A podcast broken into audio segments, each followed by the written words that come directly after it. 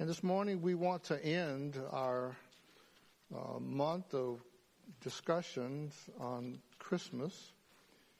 Uh, we've been looking at the women of Christmas, and of course, um, as we've been going through this, uh, we looked at Luke's narrative because Luke, um, he, like I said, Luke is my favorite gospel because you know he gives just uh, a very, very human touch and he paints faces in all that he does. Uh, when I was uh, first starting our church, I had a, a pastor visit me. His son uh, was uh, from Dallas, Texas, and he worked with the Urban Alternative. The father did, and he came and he listened to me preach, and he said, he said, Pastor, Word, Pastor Ray, said, that was some good teaching. He said, now you just need to learn how to preach. and uh, once I got over that, uh, well, he, he told me what he meant. He said, you know, preaching and teaching are different. You know, it's like when you teach, you, you get a canvas and you know, you, you paint the background.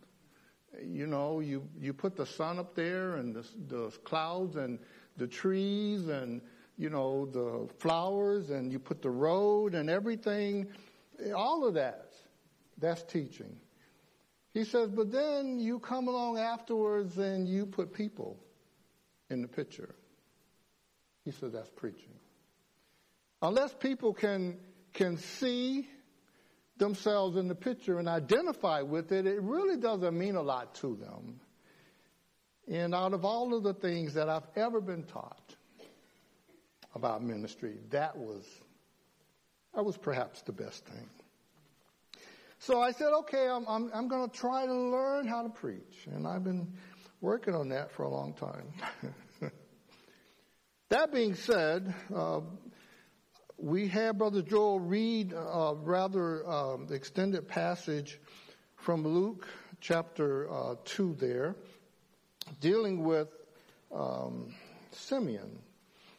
And of course, we're dealing with the women of Christmas, and I hadn't read that because I'm only going to deal with verses 36 through 38, which don't deal with Simeon at all. They come after that. But you'll see why, why we, we're going through that. Verses 36 through 38 said, Now there was one, Anna, a prophetess, the daughter of Phanuel of the tribe of Asher.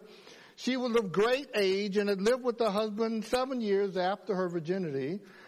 And this woman was a widow of about 84 years who did not depart from the temple, but served God with fastings and prayers night and day. And coming in that instant, this is the instant uh, where Simeon was talking that Brother Joel read about. She gave thanks to the Lord and spoke of him to all those who looked for redemption in Israel. I want to talk this morning in conclusion about Anna, the seasoned seer. Anna, the seasoned seer. Father, thank you so much again for this day. Thank you for loving us as you do, as always. And thank you for the things that you've allowed us to, to look at and to talk about, uh, beginning again with the very first hour, 9.30 Sunday school, uh, when uh, our day begins. And uh, Father, thank you for those of us uh, who have uh, heeded the call to build ourselves up on our most holy faith in that way. And thank you for the discussions uh, as we benefit from the insights and discoveries uh, and to peer mentor one another in discussing of your word. Thank you for the teachers uh, who facilitate those discussions and uh, the things that we're learning together about one another, even as we learn about our Lord and about your will and your word and, and your ways. Thank you for that process. And even fathers, we've been able to sing and hear some great singing and been able uh, to greet one another and just um, encourage each other. Now, Father, it's all in my thinking prelude uh, because my favorite part is where I get to hear from you, and I treasure that, Father. We treasure every word that you speak to us, and we thank you for the privilege of hearing the King of Heaven uh, pronounce to us his, his desire, his design for life. So we ask that you would still our hearts. Uh, may we not uh, be preoccupied like Martha with various and sundry things, but like Mary, sit at your feet in rapt attention and allow us to glean from that which you say. And as always, Father, um, we'll be careful to give you the praise and the honor and the thanksgiving for the privilege of hearing. But also, Father, thank you for hindering the work of the wicked one who would desire to steal this most valuable treasure from our hearts. Uh, we'll thank you for the privilege of uh, being able to hear undisturbed the Word of God. We ask these things in Jesus' name and thank you for them for His sake, Father. Amen. I was um, reading an article one day, and of course, um, it says, it, it talks about seven ways to become a better listener. Now, I have to admit, I, I, I was drawn to this because of my wife, because, you know, she's, she's a very good listener and she she remembers things that people tell her all the time.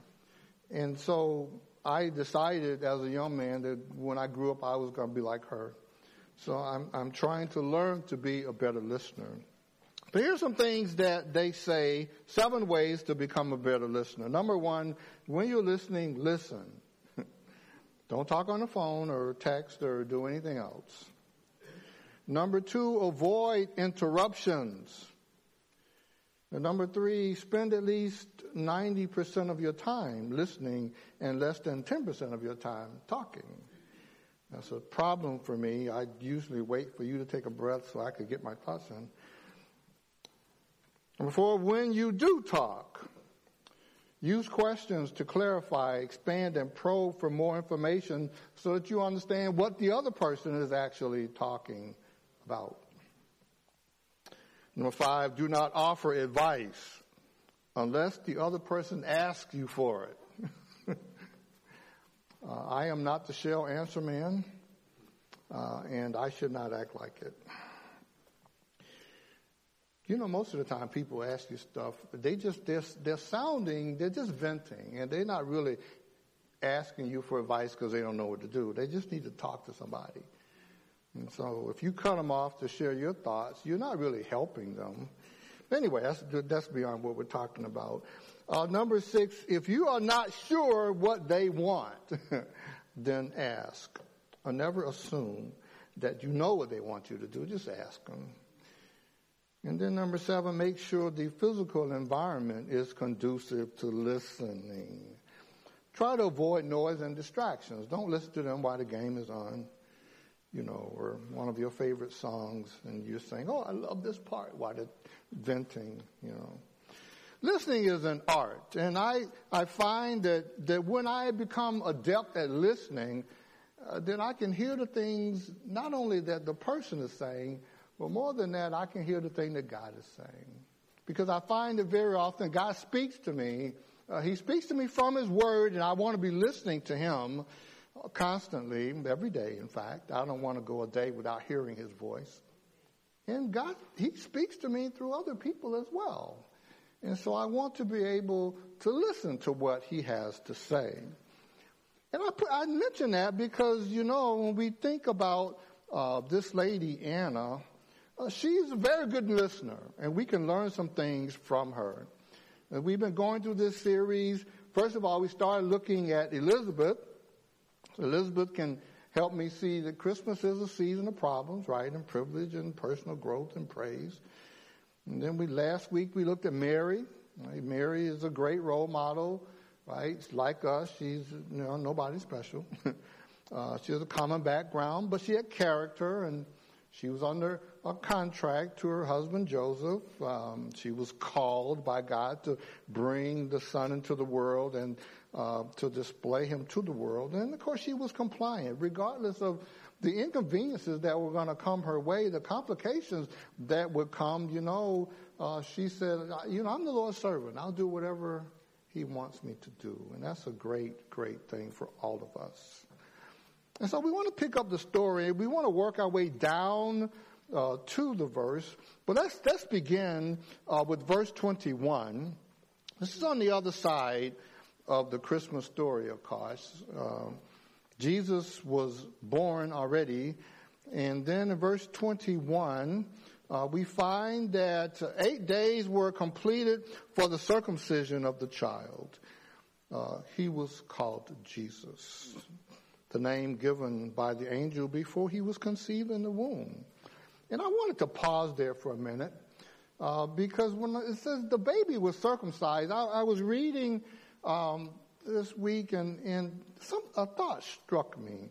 Um, that, you know, when, in fact, I put it down, Galatians 5, it says, if you're trying to find favor with God by being circumcised, you must obey all the regulations in the whole law of Moses. And I, I, don't remember which commentator said it, but he said, he said, you know, when, when Jesus, when he was circumcised, what he did, he obligated himself to fulfill the whole law. And, and that's, that's the point. Christ entered into our world and he came under the law. And you know, Paul says in Galatians 3, the law brings a curse. Why? Because we can't keep the law. If I was going to uh, uh, make myself right before God, then I would have to keep all of the law of God and never, ever, ever violate any of its tenets. And so for me, you know, the law becomes a, a, a thing of judgment. It's a curse because all the law does is point out to me the stuff that I could never ever do. And so the law becomes an instrument of judgment for me. It condemns me because it points out the fact that, you know, I'm, I'm not right. And not only am I not right, I don't even have it in my heart to always want to be right. And so the law condemns me. Nobody can be made right with God by keeping the law. But then Jesus, when he was circumcised, he, he came under, under the law. And what he did is he grew up 30 years, 33 years in all, and he perfectly kept the law. In fact, Jesus did the very thing that I could never do. And so now, you know, I, this, this, this may seem like a very small thing. But here's what I want to say Jesus, He saved me. He saved me from the penalty of sin by his death. But he delivered me from the curse of the law by his life. Because what Jesus did in coming under the law and perfectly fulfilling all the requirements of the law, then he credits all of that to my account.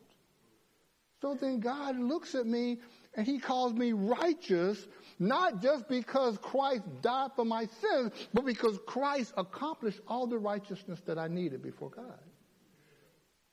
I'm saved by the righteousness of Christ, the life that he lived. And so it was good that, as Hebrews 2.14 says, he, he took on flesh and blood so that he could fulfill all righteousness. Jesus said, I didn't come to abolish the law. I came to fulfill the law. And, and see, that's important because, you know, sometimes, you know, you have people of alternate faiths and, you know, all the other views, all the religious views have one thing in common. They all try to do something that would endear you to God. And none of them can. Because none of them can change what I am. I, am a sinner. And, and, you know how it is, you, you know, you have that, that picture um, and the, the container, okay, glass container. My mom used to have this big ceramic bowl that she would make tea in. I told you about that.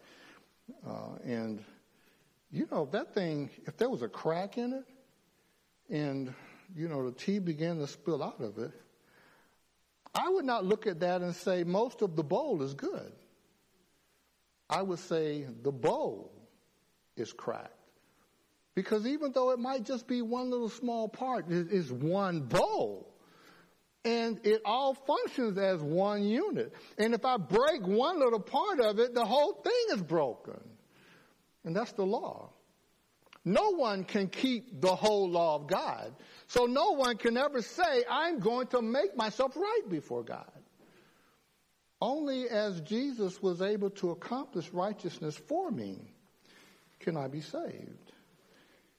And that's an important point for us to always keep in mind. Galatians 3 is how different from this way of faith, the faith that trusts God, uh, is the way of the law, which says if you wish to find life by obeying the law, you must obey all its commands. But Christ has rescued us from the curse pronounced by the law. When he hung on the cross, he took upon himself the curse for our wrongdoings. For it's written in the scriptures, cursed is everyone who was hung on a tree. Then he says, through the work of Christ, his righteousness, I made right with God by the righteousness of Christ. I, I skipped um, the, the verses, uh, verses three and following Lydia and went to the next slide. That's okay. Go to go on to the next one after that. And let's talk about Anna, right? And why she's a wonderful example. Now, after Christ was circumcised, uh, verse 21, after eight days, um, they, the, the law says that when a woman has a child, if she, if she has a, a boy, uh, then she's unclean for seven days. Then after seven days, uh, she has to circumcise him because the eighth day is when all the antibodies antibodies kick in for the child. His immune system kicks in strongly, and that's the best way day to circumcise a child, the eighth day. And so he circumcised the eighth day, and then she has to remain unclean for 33 more days, so that there's a total of 40 days.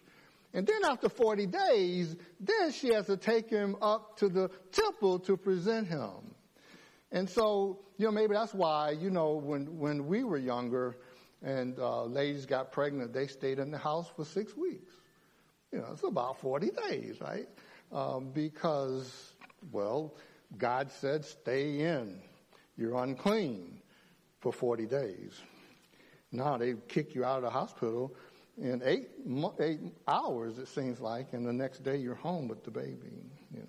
Anyway, after 40 days, then they needed to take him up to Jerusalem. Verse 22, when the days of her purification, according to the law of Moses, were completed, they brought him to Jerusalem to present him to the Lord. Because as is written, uh, every male who opens the womb shall be called holy to the Lord. And to offer a sacrifice according to what was said in the law of the Lord. A pair of turtle doves or two young pigeons. Now, if you go back to Leviticus 12, what you find is that uh, they are they, you're to bring a lamb and offer the lamb. And he says, if you can't afford a lamb, then bring two young pigeons, two you know two turtle doves or young pigeons.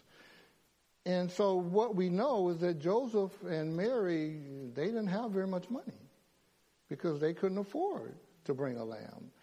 They were they were very poor individuals. In fact, they remained poor all the way up until the Magi came and the Magi gave them gold and myrrh, etc., which was enough for them to make their journey to Egypt and stay into Egypt until Herod had passed away. God provided for them. But as they were there presenting Jesus, then verse 25 says this man, Simeon, came on the scene. And notice what it says about Simeon We'll just quick recap.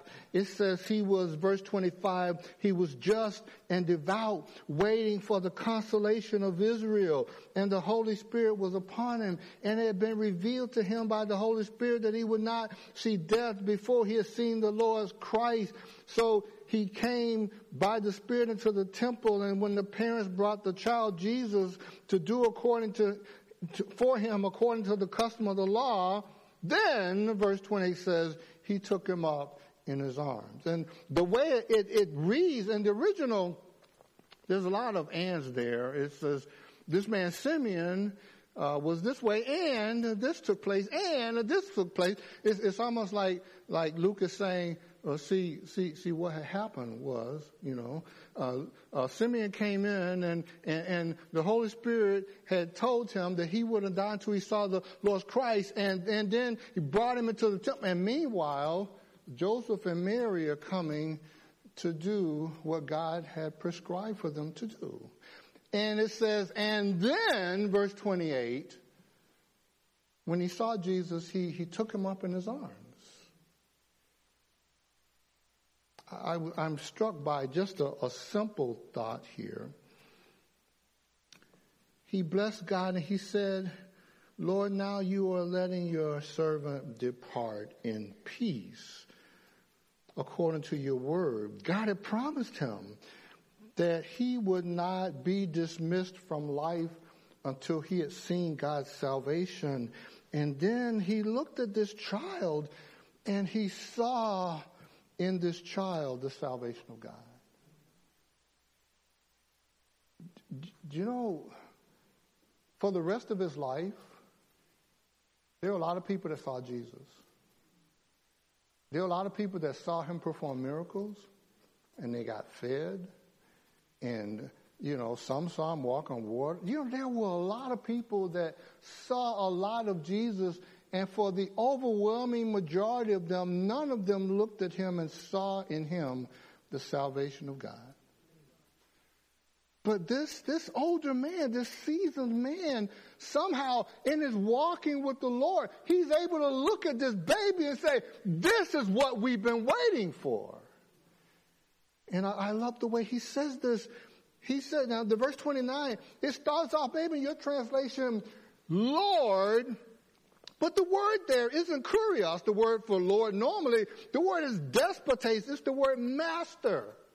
He's saying, Master, now you let your servant, your slave, your bond slave depart in peace. You, you're dismissing me from service, Master, because now you've kept your word and you've allowed me to see what you said you would do.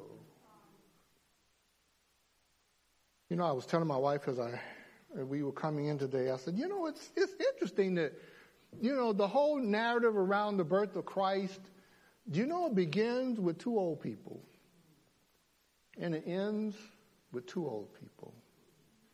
You know, I, I, I said, now, I, I'm not saying there's a theological point to be made with that, but it seems that God, God had a special love for these elderly saints who waited on Him all their lives and who walked with him in faithfulness. And he held out a special promise just for them.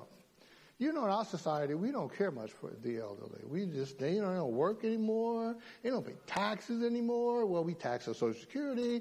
But, you know, we, we just, they, they're not as useful. And we just want to push them to the side. But God doesn't.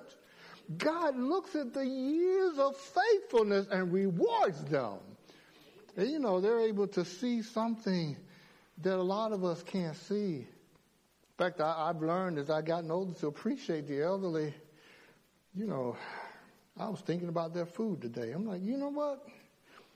You know, you have the young ladies and you have the older ladies. Now, who you want to cook? Right? I'm serious. I'm like, young lady, y'all, y'all just get married, have babies, and raise them. All right, uh, let, let, the, let the seasoned ladies do the cooking, man. I just okay. Let me stop there. I'm sorry. But there's something to be said about seasoned saints, and you know they're precious in the sight of God. And as he's he's saying this about he says, your, my eyes have seen your salvation, which you prepared before the face of all peoples, a light to bring revelation to the Gentiles and the glory of your people, Israel. Simeon is saying, listen, this child is going to bring salvation to the whole world. Not just our people, but all people. Now, do you know how long it took the disciples to get to the point where they recognized that, oh, God has something for the Gentiles too? It's not just about us. But this man could see it when Jesus was just a little baby. What great spiritual insight he had. And then, of course, It says Joseph, verse 33, and his mother marveled at those things that were spoken. Then Simeon blessed them. And of course, he gave a word of warning. The child is destined for the fall and rising of men in Israel and Mary. There's going to be some piercing in your heart, too. This is going to bring some sorrow as well. Meanwhile, verse 36 says, Now there was Anna it, it literally says likewise in the same way. Just as Simeon, the old, older man, was blessing the Lord and could see something special. Here you've got Anna, this seasoned seer. Why do I call her seer? Because she's a prophetess, okay? And the Old Testament term for prophet is a seer, okay? But anyway, she's listening, she's taking it in, and then she catches the vision, and then she begins to talk about it. And that's, that's where we want to pick up. There are three things about Anna that make her a wonderful example for you and me. And I just want to mention those three things just real quick, and then, hey, we'll be done, all right? Number one, Anna is a wonderful example because number one, she, she had an important calling. She had an important calling. Number one, look at verse 36. It says there was one Anna, a prophetess. Now, in Joel chapter 2, he, God said he will pour out his spirit on all flesh, on male and females. Not just the man thing, but all people thing. Old men, young men. In fact, he talks about male and female at the beginning of that prophecy, and then he talks about male and female at the end of that prophecy. And what we see here is we see an older man and an older woman, and they're speaking the things of God. In order to be a prophet, the mouthpiece of God, then you have to be someone that does a deep dive into the scriptures. You have to know the Word of God. In fact, you know, prophets have a, the ability to, to teach deeply. You look at the Old Testament prophets, all they did, they, they knew the Word of God, and then they walked out into the, onto the scene. They looked at the situation and then they began to apply the word of God to the lives of people. Usually in pointing out the stuff they're doing wrong.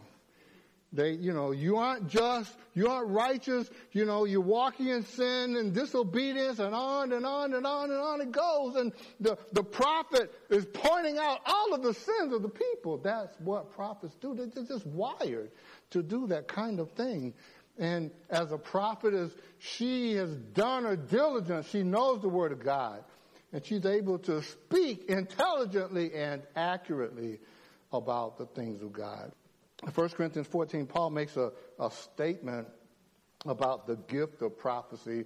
The gift of prophecy today is don't think about predicting the future, right? think of, you know, prophets were, were issue oriented. They, they, they are able to, to, to get into the Word of God and then they see issues in life and they have to, to drop the scriptures on top of that and say, no, this isn't right before God. They see everything through the lens of scripture and so they point out a lot of things. Some people think that prophets are judgmental. But it's not that you're judgmental, it's just you can't help but you say, well, this is wrong before God because you're moved by what God says. Paul says to those in Corinth who were uh, fighting to try to get the showy gifts, he said, let love be your highest goal, but also desire the special abilities the Spirit gives, especially the gift of prophecy. If your gift is the ability to speak in tongues, you'll be talking to God, but not to people, since they won't be able to understand you. You'll be speaking by the power of the Spirit, but it'll all be mysterious. But, he says, verse 3, one who prophesies is helping others grow in the Lord, encouraging and comforting them. The person who is able to do a deep dive into the scriptures and to share the scriptures with people, to apply the scriptures to the lives of people, they bless people, they build up people, they benefit people. And see, our goal is to raise up a whole church full of prophets using our discipleship courses. Amen. Amen. So you sign up for the next series that comes up in the spring. Sign up and let's let's let's go to it and build up ourselves on our most holy faith. Good stuff. Good stuff. If you don't believe that the discipleship course is a good good thing. then Just ask any of the people that have been through the discipleship course. Yeah, any one of them. They'll tell you. I don't have to pay them. They'll tell you. This is good stuff. A person who speaks in tongues an unknown language is strengthened personally in the Lord, but one who speaks a word of prophecy strengthens the entire church. You and I can have a ministry of building up people if we get into the Word of God. Anna was like that. She had an important calling. But not only that, not only did she have an important calling in teaching the Word of God, but she had a she had a past connection. I, I really love this thing that Luke says about her. It seems like it may not even be that important. He says the daughter of Phanuel of the tribe of Asher. And and the reason that that stands out, every, as often as I read that, I think of what happened in Second Chronicles 30. You got Hezekiah when he's on the throne, and Hezekiah is convinced by God that he needs to have the Passover because they hadn't been celebrating the Passover. And so the Passover is for all of God's people. And so what he does is, is he sends out invitations. He didn't just send them out to the people all over Judah. He didn't just send them out to the people in Benjamin. He sent them out to all of the northern tribes. Everybody. He said, listen, come back to God. Come back and celebrate God's Passover. This is where you belong. And of course, verses 1 through 11 of 2 Chronicles 30, if you read that, it, it says that, you know, a lot of people, they mocked the messengers and, and they disregarded them. They're like, we're not coming back down. And they were so steeped in their idolatrous practices that they were not willing to come back to God. It says, but some came back. Some from the tribe of Asher made their way back to Jerusalem. And here, this woman, she's, she's living in Jerusalem. And she's living in Jerusalem because way back when, somebody in her family history decided that they were going to get right with God. They decided that, that they were going to honor the Lord and they came back and they began to live out their faith and now she is the recipient of their decisions. And that, that struck me because I, I think, you know, you know I, am where I am today. In fact, I think a lot of us would say, you know, we're where we are today. Maybe we're saved today. Maybe we're right with God today because, you know, we had a, we had a praying grandmother and she walked with the Lord, or maybe a maybe a great grandmother, a great grandfather, somebody down the line, they made a decision, and the blessing of God not only fell on them, but the blessing of God came along and it overtook us. And we're blessed by God today precisely because of decisions they made. Now that's an important point to me because I want that to be true of my descendants. I want that to be true of my my kids, my grandkids, my great grandkids. I was talking to a pastor friend of mine, Alan McFarland. Uh, he says he says I want I want the drippings of God.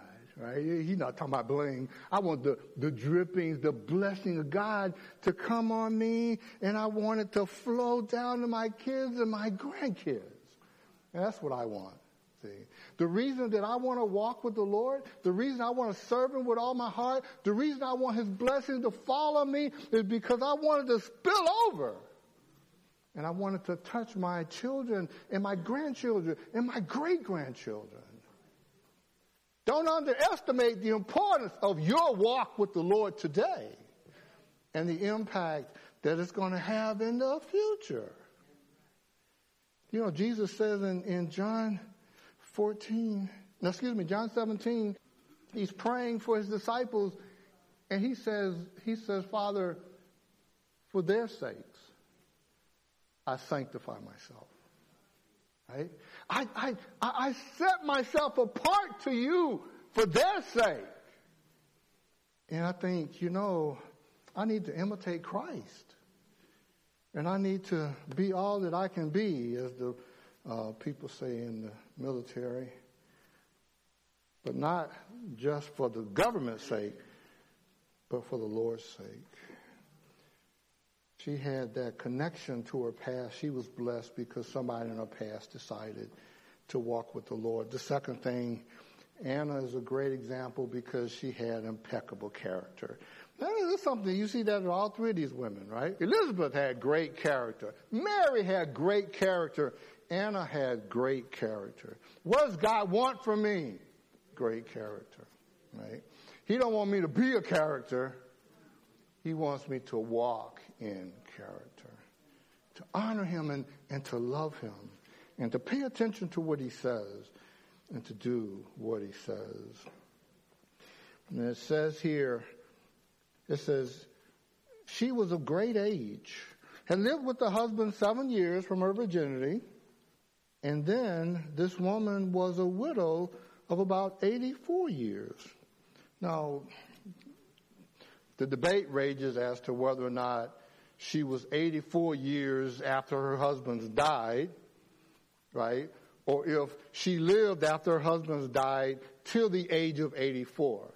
We're not sure which of those is the case because you can make a case in the language for either one. But nevertheless, regardless, that's a long time to walk with the Lord as a widow. You know, God cares a, a lot for widows, and, and the fact that, that this woman, in spite of the fact that, that her husband died, apparently she didn't have any kids, because she's staying in the temple night and day. She has no other place to, to go. It doesn't say that, that she got bitter or angry or resentful or to run out to get anything for herself. No, instead, listen, she served God with all of her heart and her might, right? It, it says that, that this woman stayed in the temple all of that time. Served God with fastings and prayers night and day. You know, many times you and I, we spend all the time asking for what we want, thinking about ourselves and not about other people. You know, it's the Christmas season, and you know, I, I told you before, uh, the kids they write the little the little um, letters to Santa asking for things. And that's what I was telling you about some of those kids that they have that hard time, so they write the letter to Santa. And one kid trying to butter Santa up. He says, when you come to my house, Santa, there'll be cookies for you. But if you're real hungry, you can use our phone and order a pizza to go. I mean, just help yourself. I mean, you know, I'm, I'm, I'm here for you, right? Another kid says, Santa, I, I want a puppy and I want a playhouse. Thank you. I've been good most of the time. I mean, sometimes I'm wild, but most of the time. No. One little four-year-old was the most honest in the bunch. She says, Santa, I'll take anything because I haven't been that good. You know, I'm, I'm not. I got no leg to stand on. And of course, one kid says, Santa, I'm not going to ask for a lot. Here's my list. Etch a sketch animator, two packs of number two pencils, Crayola fat markers, and the big gift, my own color TV.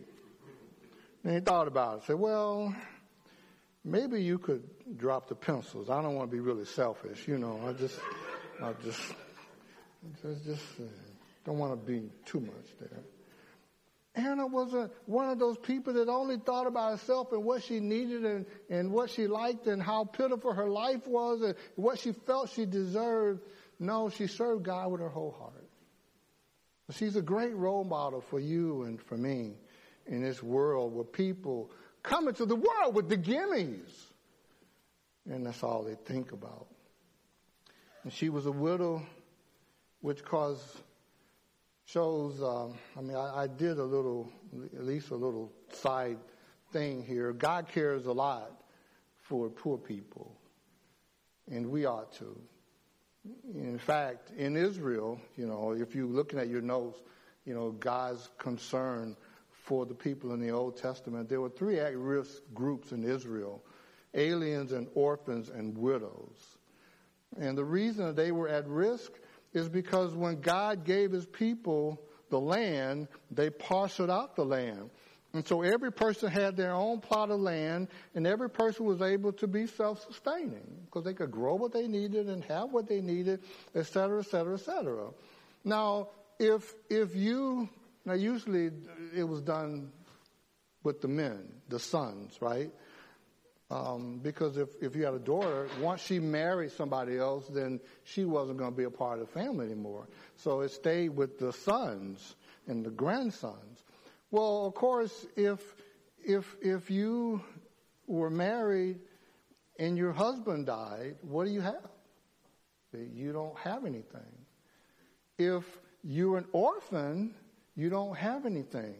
If you're an alien, you're an immigrant, you come into the land, you don't have anything. The only way you can survive is to beg, borrow, or steal, right?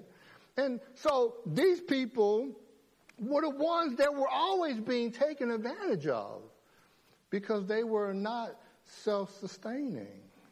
And you know, today we have people who are not self-sustaining and they depend on the government.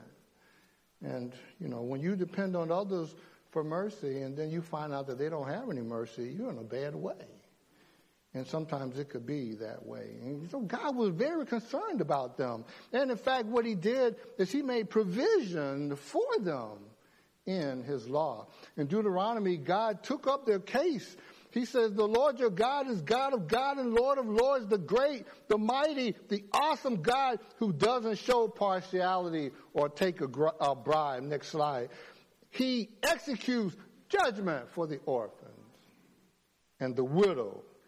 And he shows his love for the alien by giving him food and clothing. So you show your love for the alien, right? Because you know you used to be an alien yourself down in, in Egypt, right? So fear the Lord your God. See, don't just dismiss people who are helpless and hurting. You ought to care about them because God cares about them. And what we saw then is that they developed a whole system. When you got into the New Testament, they developed an elaborate system for taking care of widows. In fact, Paul gives instructions about that in 1 Timothy 5. He said the church should care for any widow who has no one else to care for her. It's because she's family, right? But he says, and this is an important point, this is why I put this in here. If she has children or grandchildren, their first responsibility is to show godliness at home and repay their parents by taking care of them. It is not the government's responsibility to take care of my parents. It's our responsibility to take care of our parents, you know. And you say, well, the government is, has provided these subsidies. Yeah, uh, but you need to be responsible for making sure that they get what they need. In fact, he says this is something that pleases God very much. He says a woman who is a true widow is one who is truly alone in this world. She's placed her hope in God. Night and day she asks God for help and spends much time in prayer. The way that that's put there in verse 5 is exactly how Luke describes Anna's situation here in Luke chapter 2. And I believe that is because, you know, Luke spent all that time with Paul, that he deliberately puts this statement here about Anna to say she was a widow indeed and was being taken care of because she's a righteous widow. He says, but the widow who lives only for pleasure is spiritually dead. Verses 8 through 10 says those who won't care for their own relatives, especially those living in the same household, or uh, it could be those who are from the same household, have denied what we believe. Such people are worse than unbelievers. The unbeliever doesn't care about family. But if you know God, if Christ has saved you, you have to care about family. He puts his love in you. And apparently they had a list of widows but Paul says you can't just put anybody on that list. he says the list of support must be a woman who was at least 60, and that was in that age, that's, you know, maybe it should be 75 today, and was faithful to her husband. She must be well respected by everyone because of the good she's done. And what does that look like? Then he gives different scenarios as to what that might look like that doesn't mean that she has to have done all of these things. These are examples of what godliness looks like. But the church should be taking care of godly women. Anna was a widow And she spent all of her time in prayer and fasting with God. And, and because of that, uh, she's a great role model for you and me because she didn't spend her time whining and complaining. She spent her time serving, praising, praying for others. That was her ministry to the body. Third thing, the final thing, is that she had an inspiring commission. An inspiring commission. And this, of course, obviously takes us into the last verse here, verse 38. Coming in at that instant when Simeon was waxing eloquent about the child Jesus, she did two things. Number one, first thing she did was she gave thanks to God. Right? She, she thanked God for his gift. The gift of God is his son, Jesus Christ. You know, I was, I was talking to uh, one of my coworkers, um, when I worked in, in, at Rite Aid in Michigan, and you know, he knew I was a pharmacist, so he, uh, I mean, he knew I was a pastor. Sorry, and so when I was there working with them, someone had left a, a track on the counter, and because he knew I was a Christian, he thought I had left the track. So he said, "Yeah, Ray, I just." Um, I saw this little booklet you gave me, you know, or you left for me, you know, to tell me about God. And I said, well, actually, I didn't leave that booklet. I said, but you know what? I can tell you about God in five words. Five words, ten statements. That's all, because, you know, we're still working. and we got people coming to get their scripts, you know. And so I said, okay, here we go. Five words. First word, grace, right? This is what we teach evangelism, grace. Two statements. Heaven's a free gift. Salvation is a free gift. It's not earned. It's not deserved. Right? You can't earn it. Why? You know, the second word, man, because man is a sinner. He can't save himself. See, if you were going to save yourself, again, you'd have to be perfect. But guess what? You ain't, right? And you ain't ever to be in this life. Right? And so you say, well, well, from this day on, I'm to turn over a new leaf and I ain't to sin no more. Well, of course, you just lied when you said that. But, you know, even if you could go the rest of your life and still not sin again, you could not earn salvation because you know you got all that past too, right? There's one life.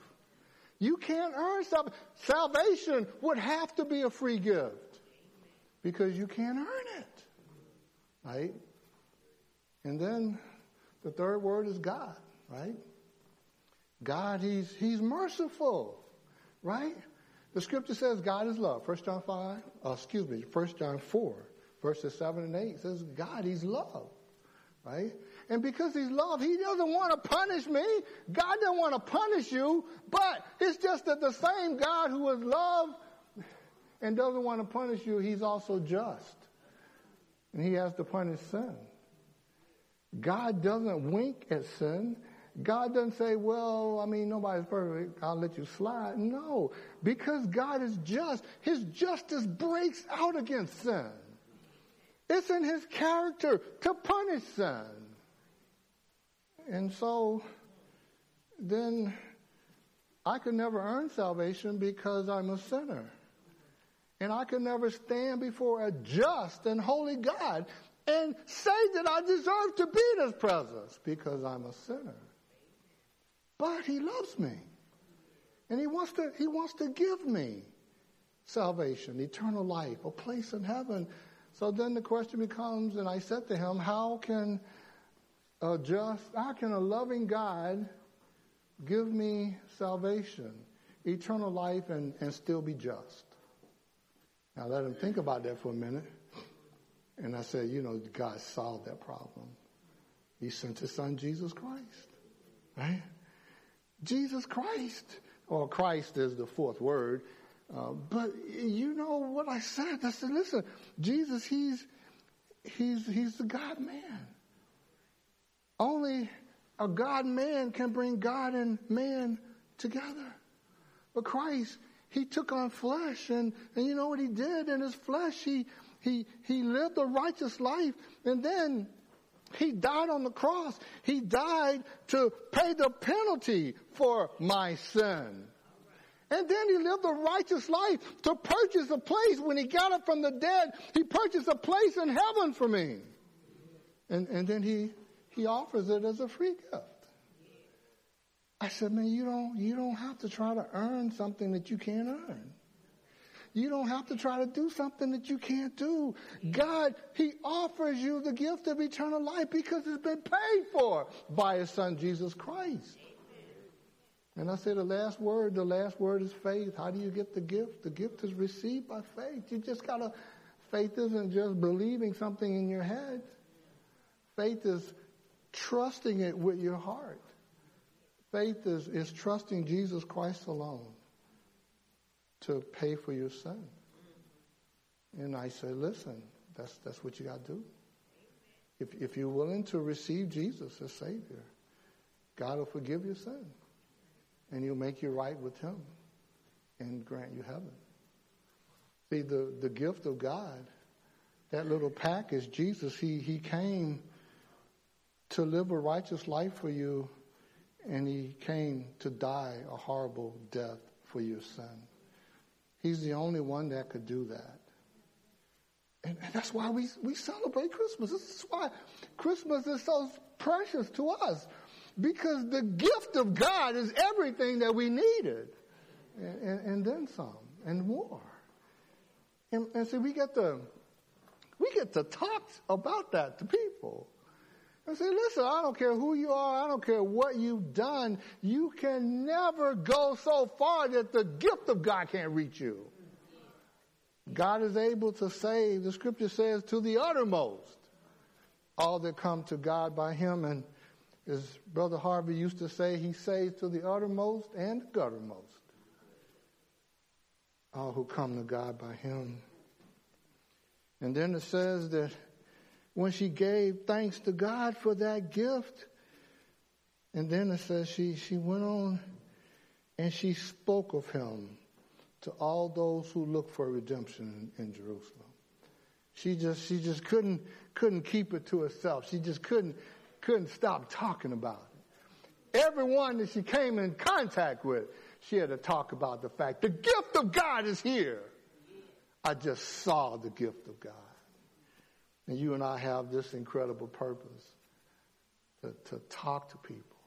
We have this wonderful privilege to share with people the gift of God, eternal life found in His Son Jesus. Jesus came to rescue us from sin. Well, let me end by giving you three quick points.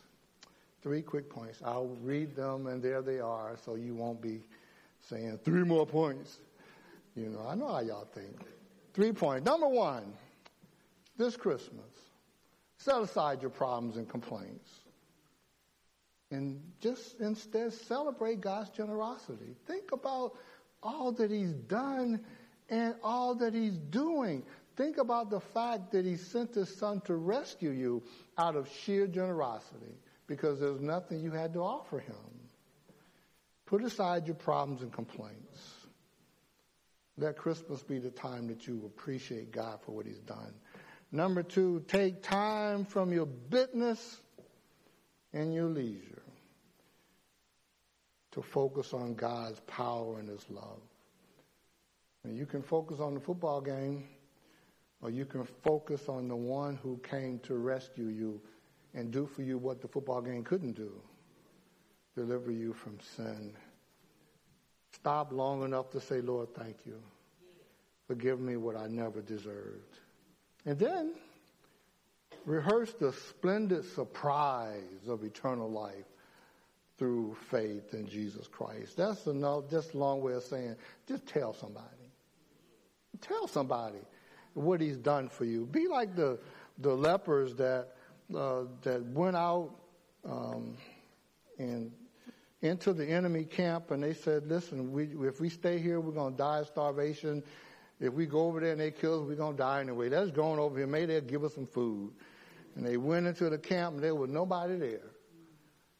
But there's food all over the place and clothes and apparently the enemy had run off in sheer terror overnight. And they ate and then they packed some to go. And what I'm saying, no, wait a minute, man, come on. This is this news is too good for us to keep to ourselves. We we got to tell somebody. And he went back and told the king, and God brought deliverance to the nation because those people they shared the gift. You and I, we have the greatest news ever given for the greatest need that ever existed. That's Jesus Christ. He died for our sins, and we can give Christ away all the time. Let's marvel at all that is done. Father, thank you so much again for this day, and thank you for loving us. Thank you for the gift of gifts, your Son, the Lord Jesus. Father, uh, in this season where we think about is coming, we don't want to we don't want to lose the marvel of the mystery that God took on flesh and came and dwelt among us. Uh, we don't want to dismiss the importance of the story. And even though the world doesn't, uh, it desires to stay in darkness, the light is coming to the world. And we are partakers of that light and we get to share that light. May we not be so negligent or self indulgent or self absorbed or selfish that we don't share the great resource of heaven, eternal life offered through Christ. May we tell everyone this is why he came. This is why the season has meaning for us. Strengthen us to love the story and to love telling the story. May we rejoice in Christ. And I pray, Father, again, that perhaps there is someone here under the sound of my voice who, again, cannot say in all honesty that they know Christ and the pardoning of their sins. Maybe, maybe they've heard the story several times, and, and maybe they know that Christ came to rescue them from sin, and yet Satan, he pours into their minds that one uh, Spanish word, mañana. They'll, they'll, they'll do it tomorrow. And then when tomorrow comes, there'll be another tomorrow and another excuse, and then tomorrow and tomorrow and tomorrow until their hearts are hardened. May today be the day that they decide that Christ is just too good to pass by, and that they'll surrender their heart to Him today, that you'll save them today. And Father, help us to rejoice in that salvation and to share it with others. We ask these things in Jesus' name and for his sake. Amen.